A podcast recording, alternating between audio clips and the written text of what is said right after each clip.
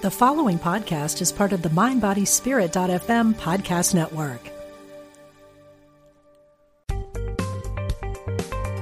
Experience the difference.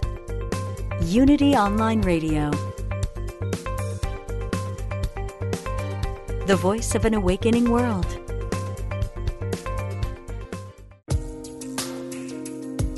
Fascinating interviews and compelling conversations. Be present. The Diane Ray Show. Welcome to the show today. I'm so glad you could join me. In these crazy times that we're living in now, everything seems to be amplified, especially our feelings and emotions. I'm feeling it every day. I'm sure you are as well. Anger, boredom, aggravation, and our grief. And we are experiencing grief in new ways. Make no mistake. I had a family friend that recently passed away unexpectedly, and his wife of over thirty years couldn't be with him when he was in the hospital. And he didn't pass away from COVID, but this was due to COVID, you know, and it was just so sad to see pictures that she was posting on Facebook of being outside the window. Um, you know, just things that we've never experienced before. We're grieving loss of jobs and loss of life as we knew it. So it, I was really happy. That seems weird to talk about being happy with this subject, but uh, the new book that I've been spending time with was Welcome. I was happy to read this. Um, it's called Opening to Grief, Finding Your Way from Loss to Peace. And it was written earlier this year, right before COVID really hit. You know, so now we've been sitting with this for most of the year, trying to deal with our grief in many different forms. So this book was really welcome. Claire B. Willis is with me today. She's a clinical social worker who has worked in the fields of oncology and bereavement for more than twenty years. And she's also a lay Buddhist chaplain who focuses on contemplative practices for end-of-life care. And you can visit her website at opening to grief dot com. And I'm so happy to welcome Claire to the show today. Thanks for joining me. Thank you for having me. And I do want to mention your co-author, I didn't mean to exclude her, Marnie Crawford Samuelson was the person that worked with you on this book. So, uh, you know, what a journey this must have been putting this book together. You know, I'm so glad that you could join me to talk about this because in our society, it seems we avoid talking about grief and end of life. And what drew you to doing this kind of work? Because I know some people that work in what they call the death care industry, Um, and hospice. And it seems like it's a certain kind of person that is able to do that. And and what drew you to, to working with that kind of subject? Well, it's interesting that you asked that. I've always been accused of being very intense. And so working with people who are living with life-threatening illnesses and people who know loss and grief want to talk about what's essential.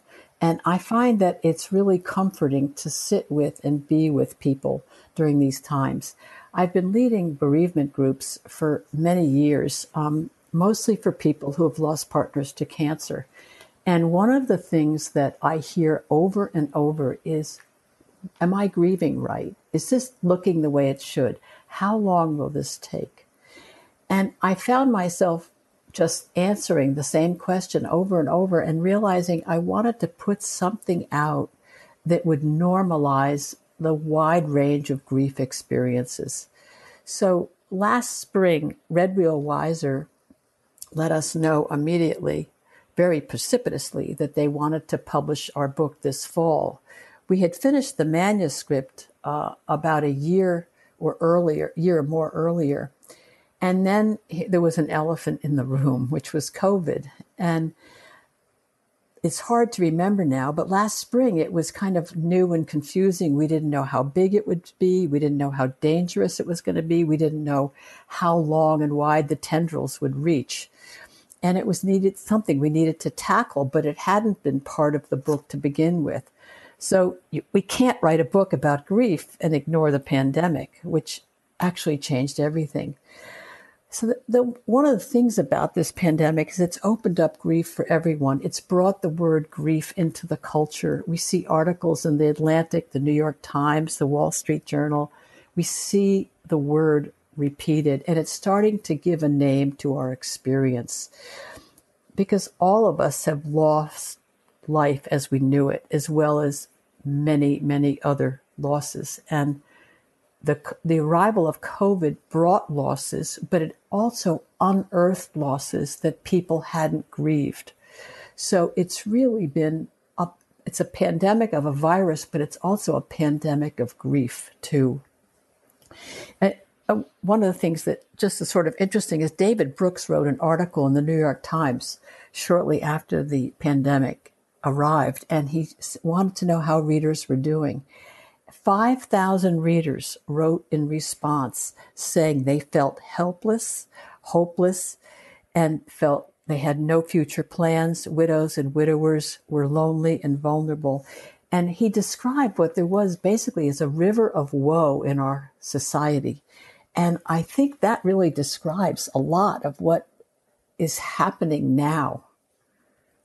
That's so true. Wow. A river of woe um, is certainly a, a perfect description for what a lot of people are feeling out there. And just looking around my own little world, which seems to have gotten smaller and smaller, you know, over the past year. I mean, I'm seeing how um, someone had described it perfectly. Like we're, we're all in the same, what did they say? Something like we're all in the same boat, but, but it's different.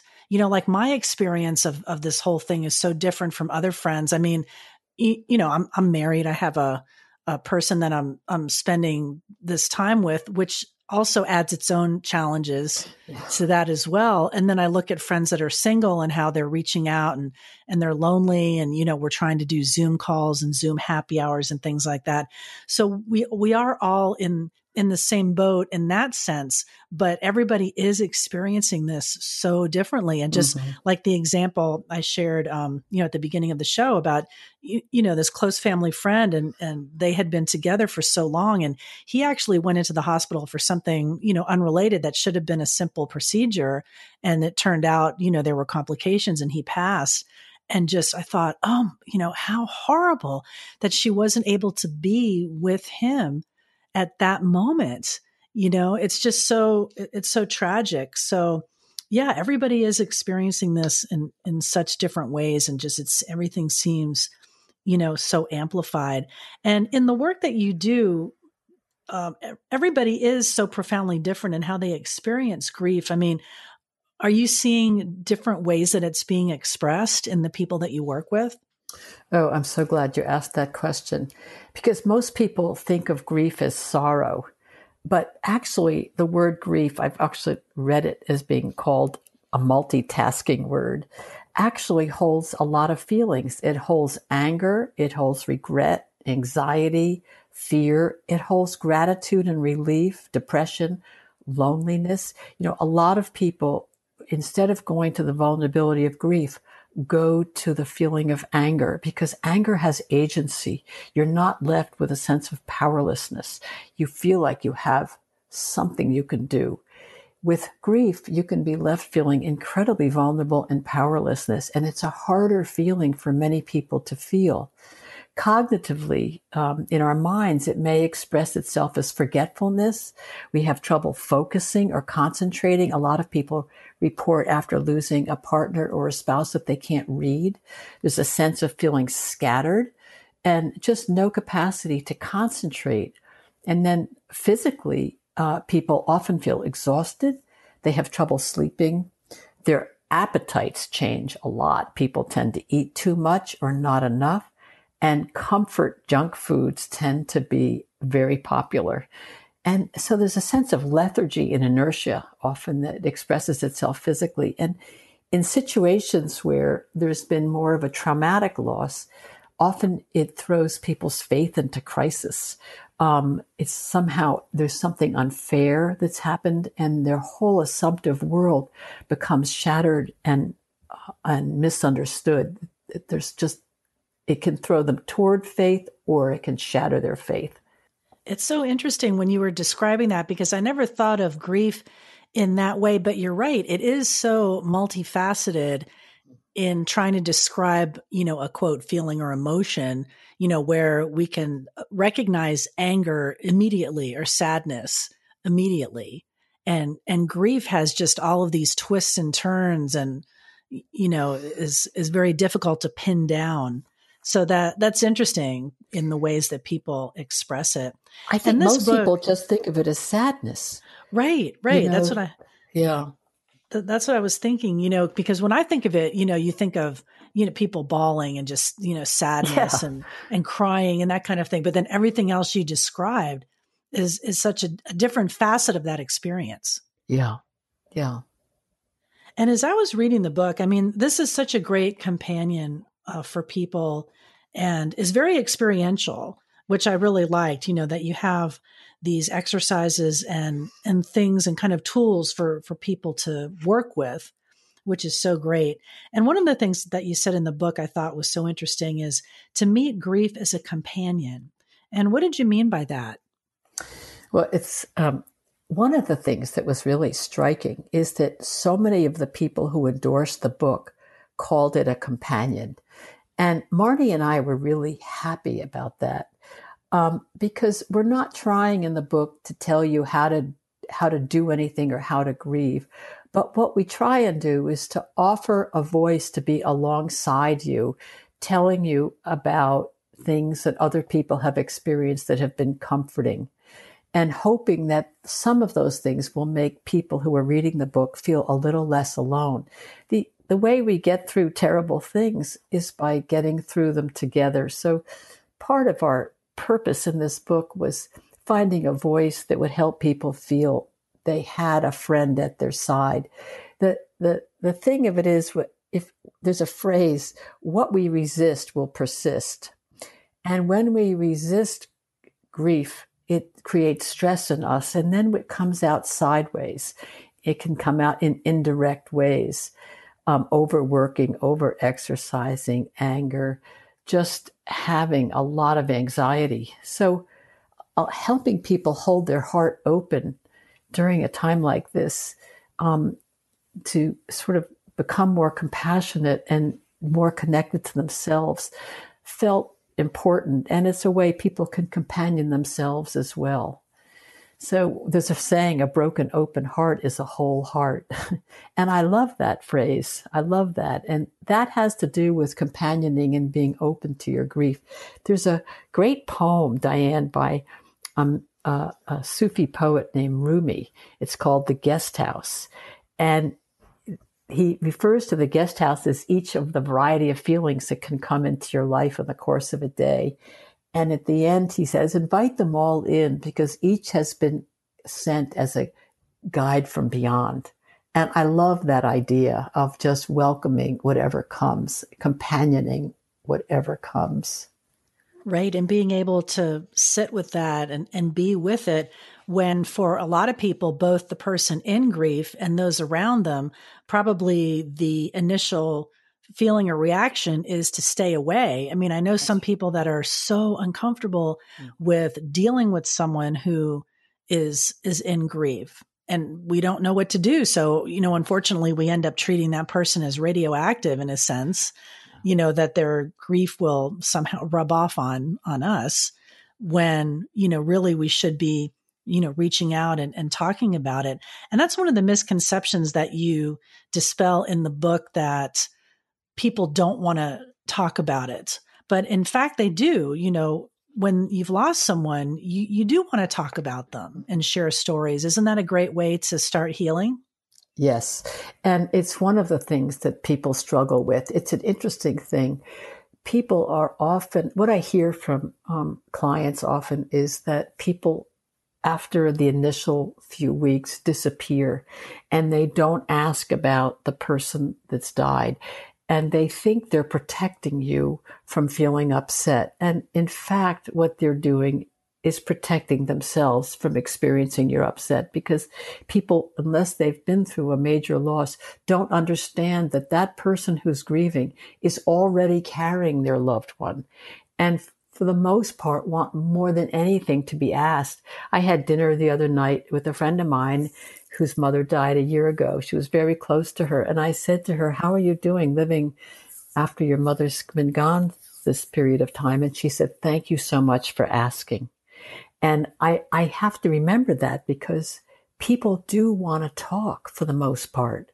And if we can withstand being with their grief, they will just open. Right. They want to talk and, and share stories. I mean, that's something that I try to do um, when I see a entry in, uh, you know, for a Facebook page memorial, or, you know, sometimes uh, different websites will have a memorial page, you know, different funeral homes or that kind of thing. And, and I love to read the stories, and I don't know, you probably won't think this is weird, but I remember, um, one of the things I would always love to read is the obituaries. You know, newspaper, doesn't that, say, it seems quaint to say read it in the newspaper, but I miss newspapers. Yeah. You know, I used to love that, where I would sit with a cup of coffee and, and read the newspaper. And I would always love to read the obituaries, because I, that was I about a certain read. age too. Well, I would do, I would like subtract um, the, you know, the dates, just to see the average. You know, people are really living a long time these days. Um, Just as an aside, something I noticed. But I, I did love to read those stories, and I love when people would share personal things about their loved ones, mm-hmm. and, you know, and being able to to share that. I think it's really important. And in the book, you also counsel people to be kind to themselves. And I think we try to shake ourselves to get over something rather than sit with it, like like we were just talking about. And what are some ways to start being kinder to ourselves? You know, I think the first thing, um, you know, rather than sort of have this attitude of shake it off or suck it up, um, starting to observe your self-talk. What are the committee of judges who live in your head, and what kinds of names do they tend to call you? What are your Another thing is to look at what your expectations are of grief. Many of us carry ideas of timelines, stages, and sequences, and feel that they're not grieving enough. They're not grieving. They're grieving too much. I had someone say to me the other day, a new new member of my bereavement group, I don't know if I'm crying enough. I cried a lot one day, but I only cried a couple of minutes yesterday. Is that normal? I can't tell you how many times I'm asked if, if how they're doing their process is right.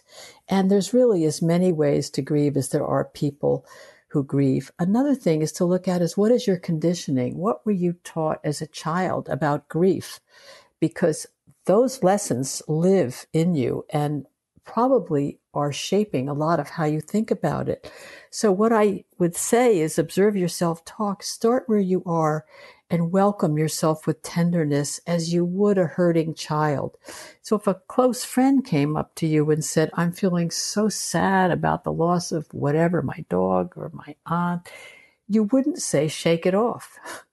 You'd, right. you'd say, sorrow is a precious part of who you are. Let me listen. So practicing loving kindness is a really important way to start, I think. It's so interesting how a big concern is we want to be normal, right? Is this normal? You know, for a lot of, a lot of things, but so interesting with grief that people would ask that question, you know, mm-hmm. is this normal? And well, I think it reflects in part the impact of Elizabeth Kubler-Ross's work, which was about five stages of dying. And what happened is those stages got applied to people that were grieving. And while some of those stages people may go through, they were never intended to be used in any kind of a linear way at all. And they've been overlaid on the bereavement community in a way that they were never intended. And I think they, they sit heavily uh, as a roadmap. And part of what the, I do in the book is to try to debunk that myth. That's not a measure of how you're grieving. Right. Like you would say, okay, now I'm in the acceptance stage. Now I'm in the depression stage. Like it's a hurdle that well, you have to jump. Here, here's, here's one I hear a lot. Yes, it, it is. Or I skipped this stage, or here's one, here's one, here's a, uh, an experience I hear expressed often. Uh, Claire, I was walking down the, I, I've been doing really well. I'm, I'm crying less and less. I was walking down the aisle of the supermarket, and all of a sudden I saw a can of tuna fish, and I just lost it. I couldn't stop crying. I just couldn't stop crying. And I say always, this, you didn't lose it. you got it. You had a moment where the reality of your loss broke through. That grief is like a wave. It rides up and down. It comes and goes. And that's the way our psyche is protected. But also these sudden temporary upsurges of grief, called stug in the literature, are intense and they're unexpected and they arrive like a tsunami. And it's just that moment when the whole reality of what you've been through breaks in. And all you can do is to name it, write it out, and invariably the next day you recuperate. But the word closure is not really relevant to losing a loved one, because grief is an expression of our love. So that's not going to end. But I think naming this sudden temporary upsurge of grief is really important for people, because they tend to think they've gone back in their grief process rather than having a moment as they're moving forward. Right. I'm so glad you brought that up, because I, I experienced something like that even just recently. And my mother passed in two thousand seven. So that's what, thirteen or fourteen years, something. My math is bad, but it, it's been a while. And I was um, somewhere and I, I smelled a perfume that I remembered her oh. wearing, you know, and, and I think scents are just so, you know, can be so transformative, taking you back to a place, you know, oh, so powerful. Yes. And I, and I felt that rise up, and, you know, I started tearing up and kind of felt a wave of grief, and I really missed her. I'm like, oh, I really want to talk to you. Um, and, and this just happened just recently. So I, I love that you say that and give people that permission to, you know, ride those waves. And, and I always hated that term of closure. There is no I mean, closure. I, right. It, it, there's before and after, right? I mean, That's I think. Right. You know, it kind of changes you in your D N A that you things will never be the same as as it was, and they shouldn't be, right? You know, um, I I think of I, I I often say to people, people will say, "How long is my grief going to last?" And it will last forever in some way or another. Um, when when someone first dies, the wallpaper, the rug, the furniture, everything in the room is grief. It's all you see everywhere. And then slowly, with the passage of time, other resources come into your life between the loss of that person and your current life. And what's searingly painful moves more into a dull ache.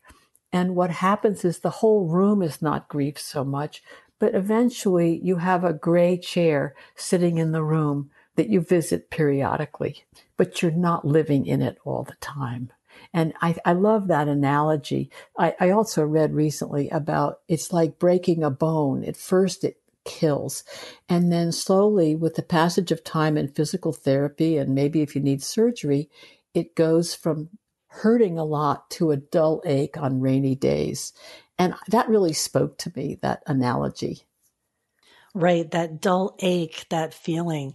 Um, and I think it's interesting too with things, you know, things that we hold on to. And uh, I, I just had this happen. So I'm bringing in my own personal experience um, because it's uh, reading the book has been bringing, you know, these things up for me, which is so interesting. Um, just recently, my sister had asked me for a piece of jewelry that was my mother's from a charm bracelet. And she wanted to take this piece, this charm, and make something else out of it for her mm. nephew for his birthday. And, and it was so hard for me to mm.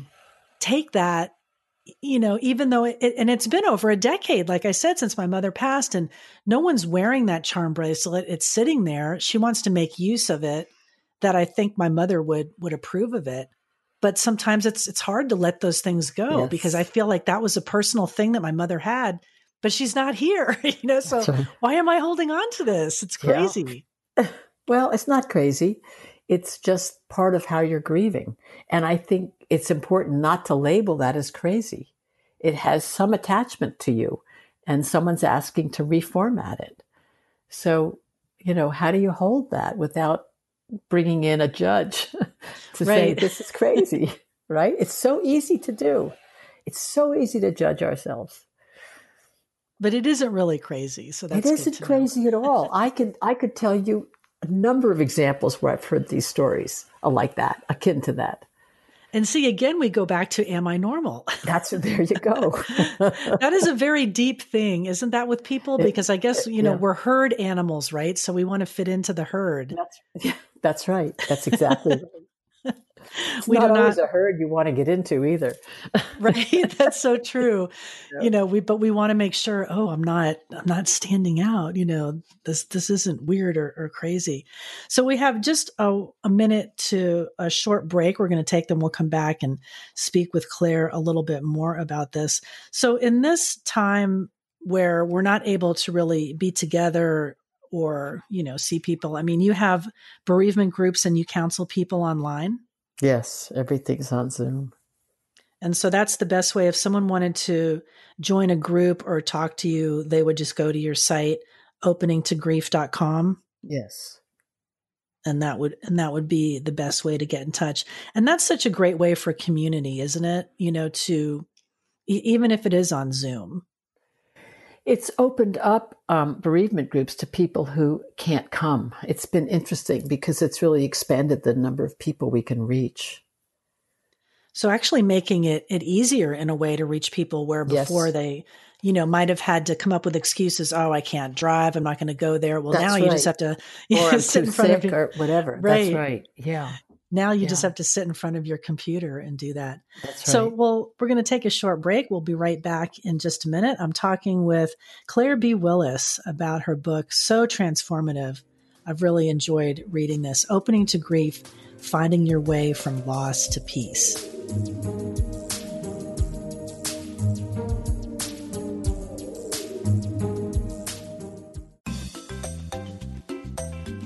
You're listening to Unity Online Radio,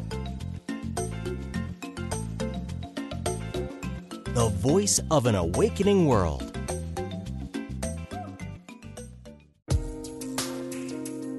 Welcome back to Be Present, The Diane Ray Show. Okay, thanks for coming back after the break. I'm Diane Ray, and I'm talking with Claire B. Willis about her book, Opening to Grief, Finding Your Way from Loss to Peace. And one of the things you bring up in the book that I thought was interesting was talking about feelings of gratitude.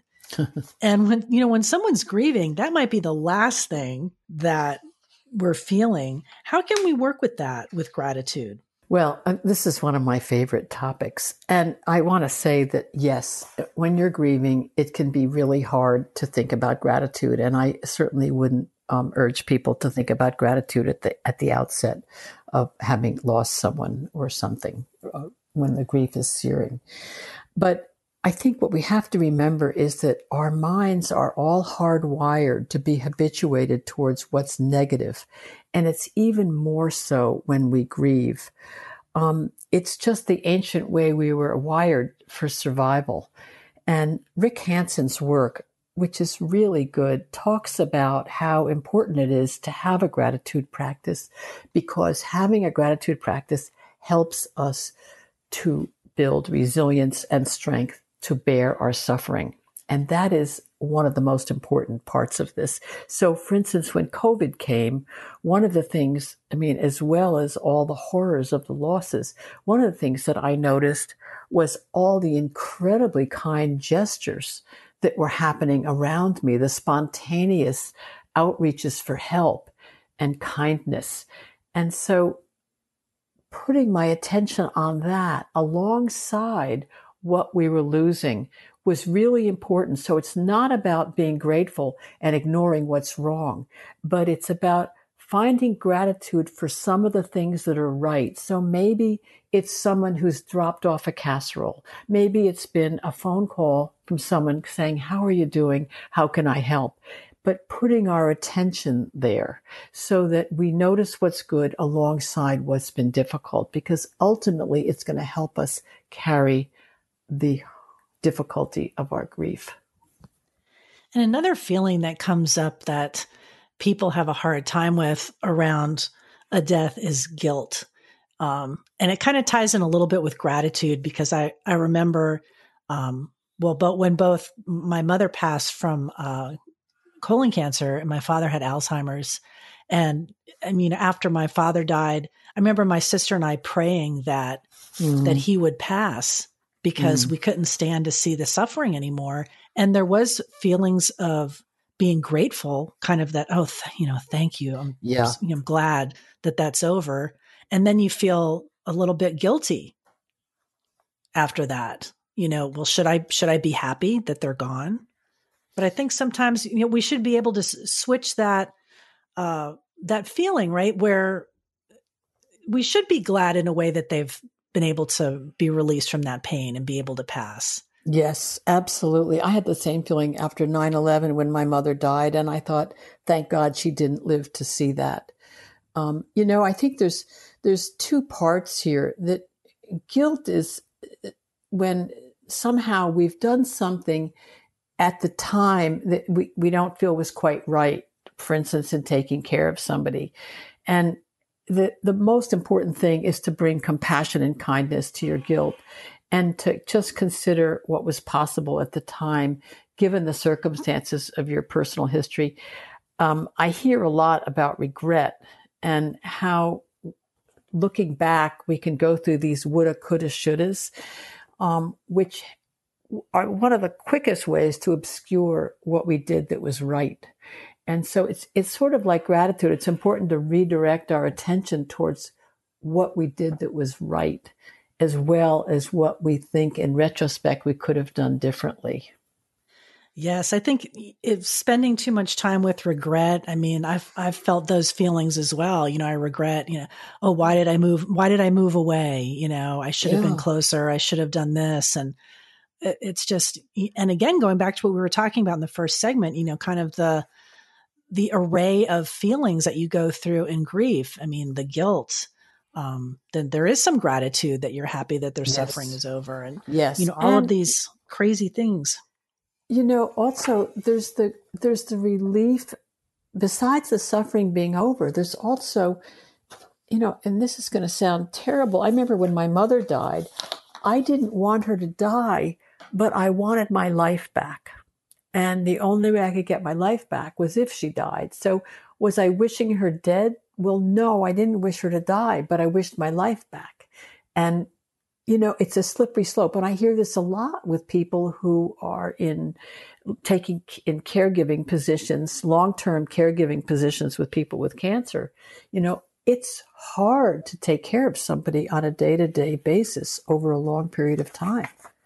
There's a lot of loss that happens for that caregiver, as oh, well as as well as for so, the patient. Absolutely, it is so hard, and I have so much respect for people that are in that position, and, oh, and so much empathy yes. for what they're going through. And there's so many people. I think they call it the sandwich generation. You know, where there's people yeah. raising families and also taking care of elderly parents and handling all of that as well. Yes, and yes. then. Of course, in the container of this pandemic that we're dealing with, just, you know, it just amplifies everything. But yeah, I'm glad we could talk about a little bit about guilt, because I'm sure a lot of people deal with that feeling. A lot and, of people, yeah. You know, the book is, which is so, is going to be such a great um, companion for people. And I hope book clubs pick this up and, and talk about this. But you brought up some things to address grief that I hadn't really thought about, but are great ideas. You know, art therapy, doing that, or writing. And you talk about writing as a refuge. And I remember writing a letter to my father after he passed, you know, just things that I wanted to say to him, but I felt, okay, well, maybe he's, maybe he's understanding this or, or hearing it in, you know, whatever way in the afterlife that, that they can hear these things, because I think you can still communicate, you know, in that way, if you, if you want to. I mean, and you say writing is, can be a real refuge, and you, and you encourage people to do that. Yes. Um, I re- actually facilitate a, a, um, a therapeutic writing group. You know, on the, just on the sort of the research side of this, James Pennebaker has done a lot of research on the therapeutic benefits of writing. And um, basically, if you write three to four times a week for up to six weeks, you can actually improve your immune system, decrease your anxiety and and depression. It's pretty heavily uh, documented. But the research aside, um, writing and using language helps make sense of grief. It forces us to create some coherence around it because we have to describe it, we have to organize it, and we have to structure it in order to um, write. So it takes the complexity of an event and, and settles it so the mind can rest. And I find that people have used writing for a variety of ways. One of the things people use it to is they often write unsent letters to their loved one saying, this is what I wanted you to know about today, or here's um, what I'm thinking about that you've missed, or whatever, or keeping a grief journal. Um, it's, it's, it's, it's a way to sort of, it, it's writing is sort of, a, can be an act of devotion, something you turn to if you like it. And if you do find that it's comforting, finding a writing group, because it'll help you find your unencumbered voice, your unencumbered written voice. I thought it was so helpful when I wrote that letter. And, you know, I just said, because my, my father was a very, uh, how, how could I describe it? You know, he didn't, he didn't express emotion really, mm-hmm.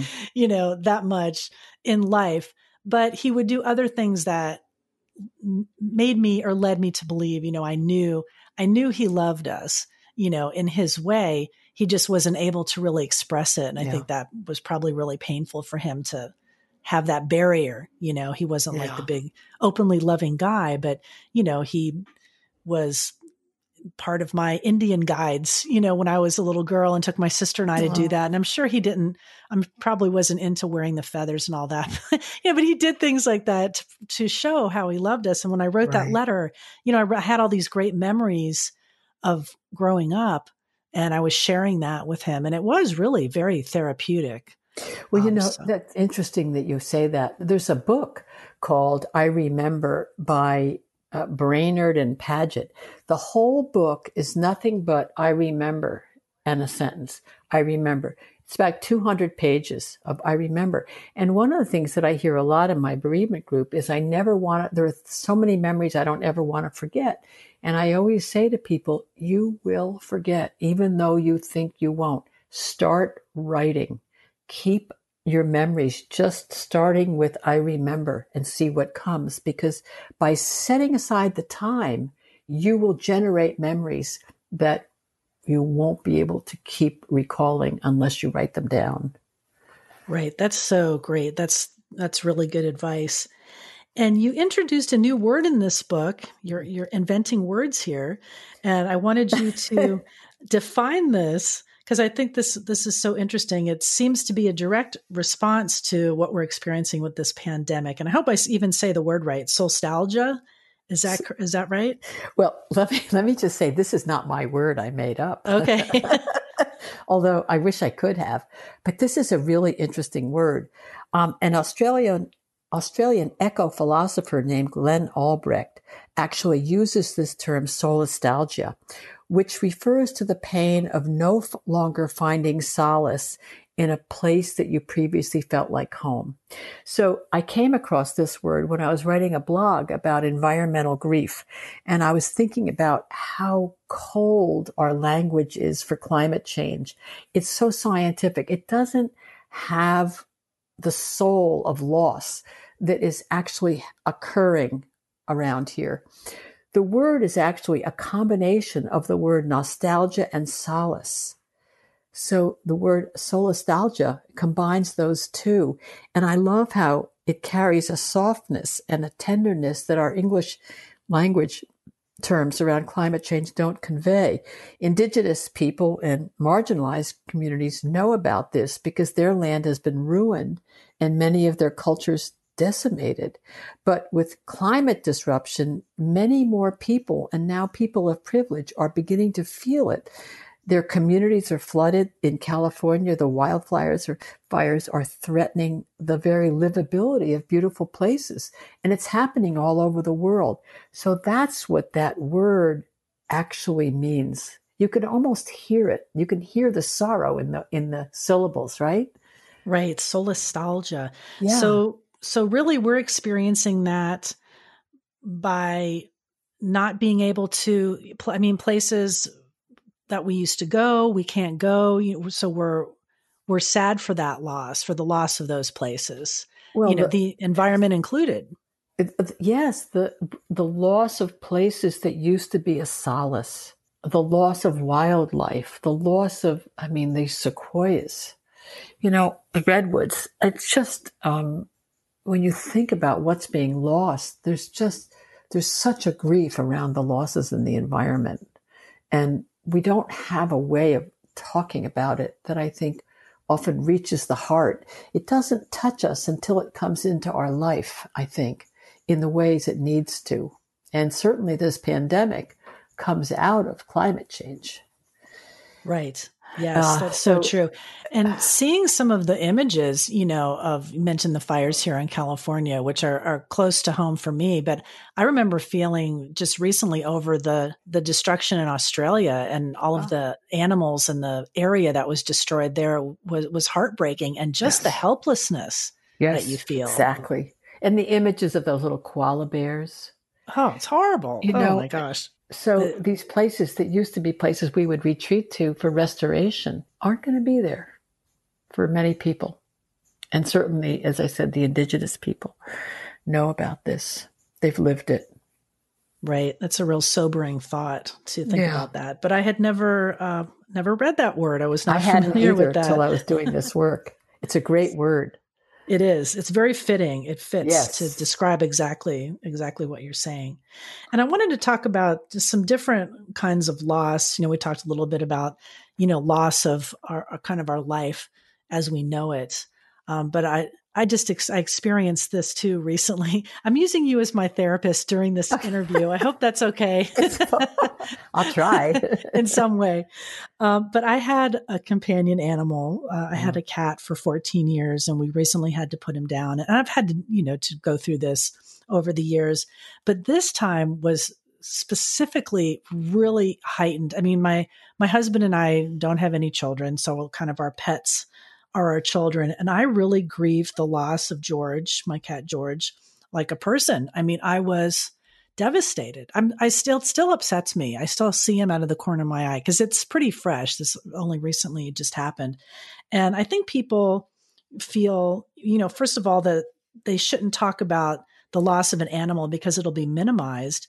And then also going back to the guilt that, you know, wow, I grieved more for this cat or dog or horse or whatever animal than I did for a family member. Mm-hmm. And you must come across this in your groups too. Well, I do. And I've lived this. so, um, you know, I, um, I put down my companion dog of fifteen years on March first, and right at the beginning of the pandemic.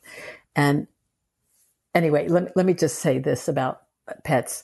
This is what is often called the disenfranchised grief. It's an invisible grief because it's not a culturally sanctioned grief. There's no rituals for it.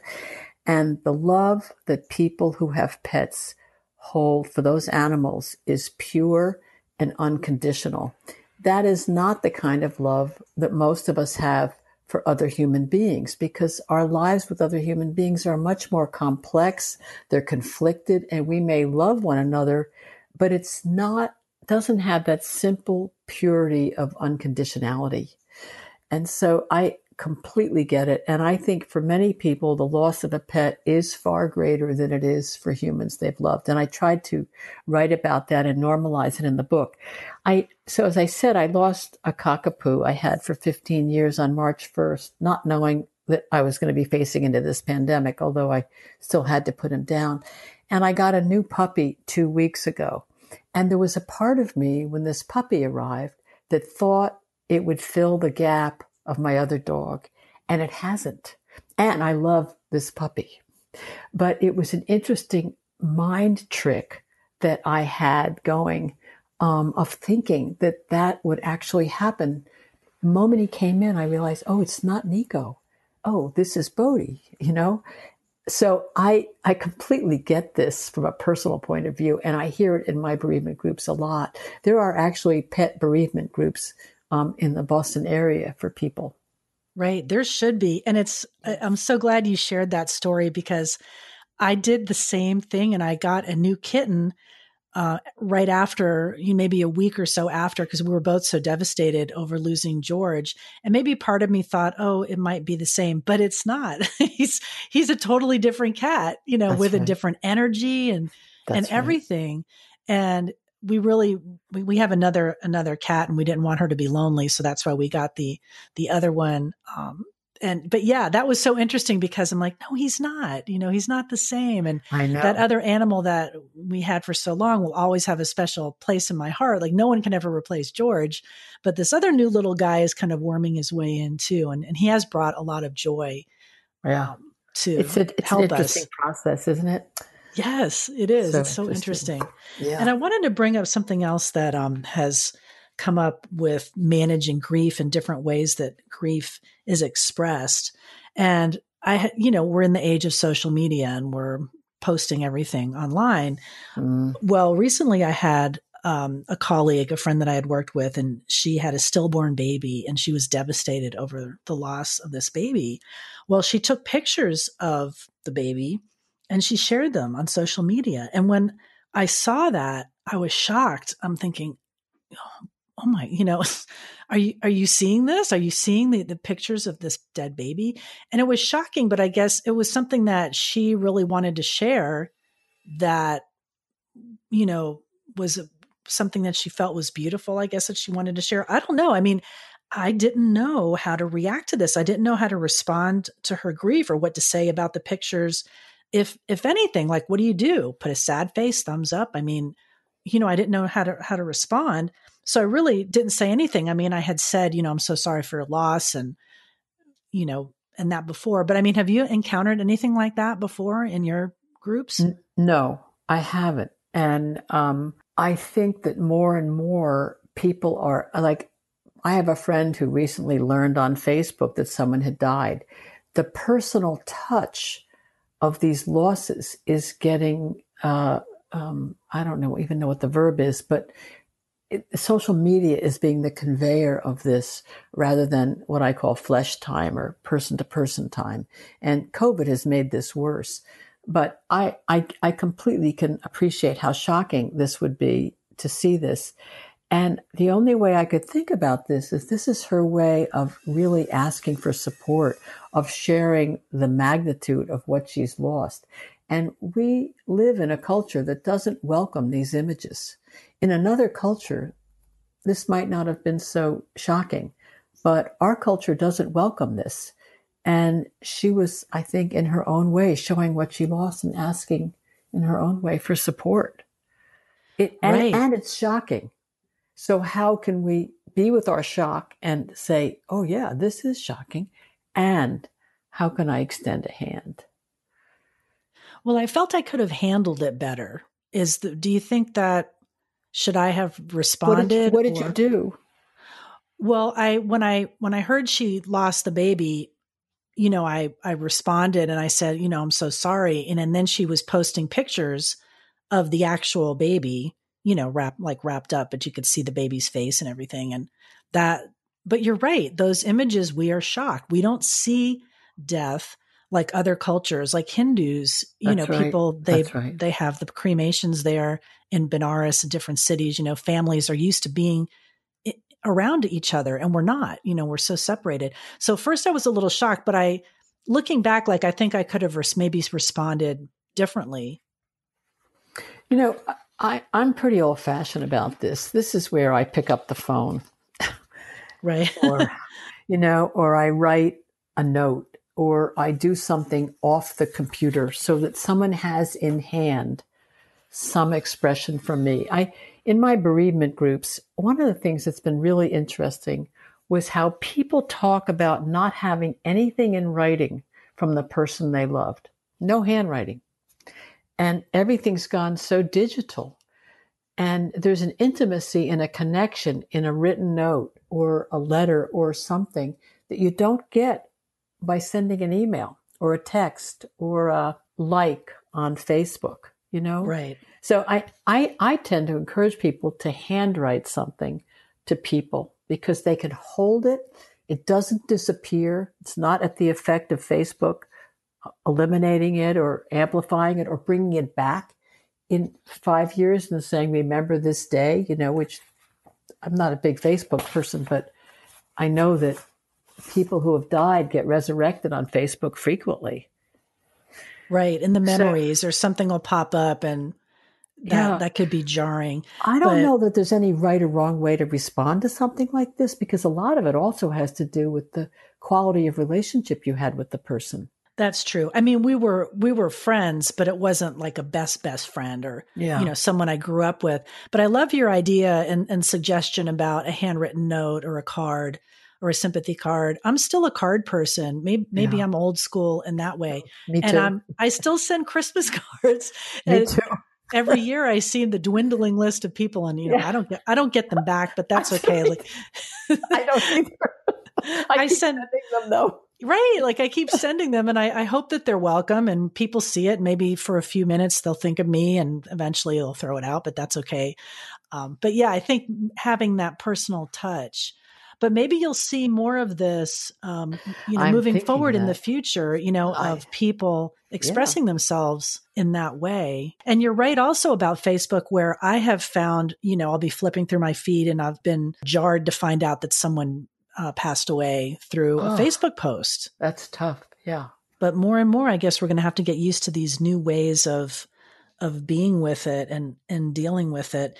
And, you know, in your, in your work as a, a lay Buddhist person or a Buddhist chaplain, you know, and I love so many things about the Buddhist philosophy. And, you know, I've been working for a long time myself to be more comfortable with where I am and with what's happening right now. And my husband makes fun makes fun of me. He says, I always worry about where we're going to park. I have parking syndrome. Where are we going to park? We haven't even gotten there yet. What are you worried about it? Well, I'm worried about what's oh, going to happen. Oh, oh, oh, I, you're, you're, I thought you meant where you were going to park your mind and heart. No, you're talking about not, literal. Yeah, literally. You know, but also it's kind of a, a it's kind of a metaphor, you know, um, where where can you park park your you know, heart? It, it, Where you can park your heart. That's so, especially in the face of such uncertainty. And I think learning, if COVID's done nothing else, it's shown us how fleeting life can be, how the veil between life and death is very thin. We're, we're sort of trained to be doers. We're always looking at what's next. We're looking backwards or looking forwards. And we often miss what's right in front of us. We want this, we don't want that. And our preferences can so often create our suffering. So I think being here in this moment with this breath, these sounds, these trees, this touch, it means allowing our grief for what it's been, as life will not return the way it was. And it's simple, but not easy. Just trying to enhance our capacity to be in the moment. Um, it's not easy, but I think certainty has always been a comfortable illusion that we've all suffered at the effect of. Uh, Claire, it's been so great to talk with you. I've really enjoyed our time together. And I hope people will pick up this book. I think it's such a great tool to have, a great gift to give people. Opening to Grief, Finding Your Way from Loss to Peace. And find Claire online at opening to grief dot com. And thank you so much for being with me today. Oh, thank you for having me. I've enjoyed our conversation a lot.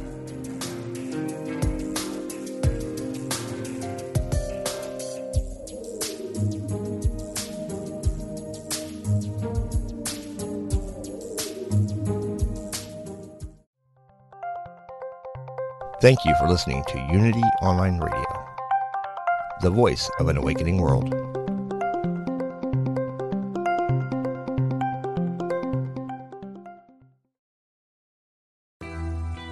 I'm Suzanne Giesemann, and if you've ever wondered about life after death, or if it's possible to connect with a higher consciousness, I invite you to join me for my podcast, Messages of Hope.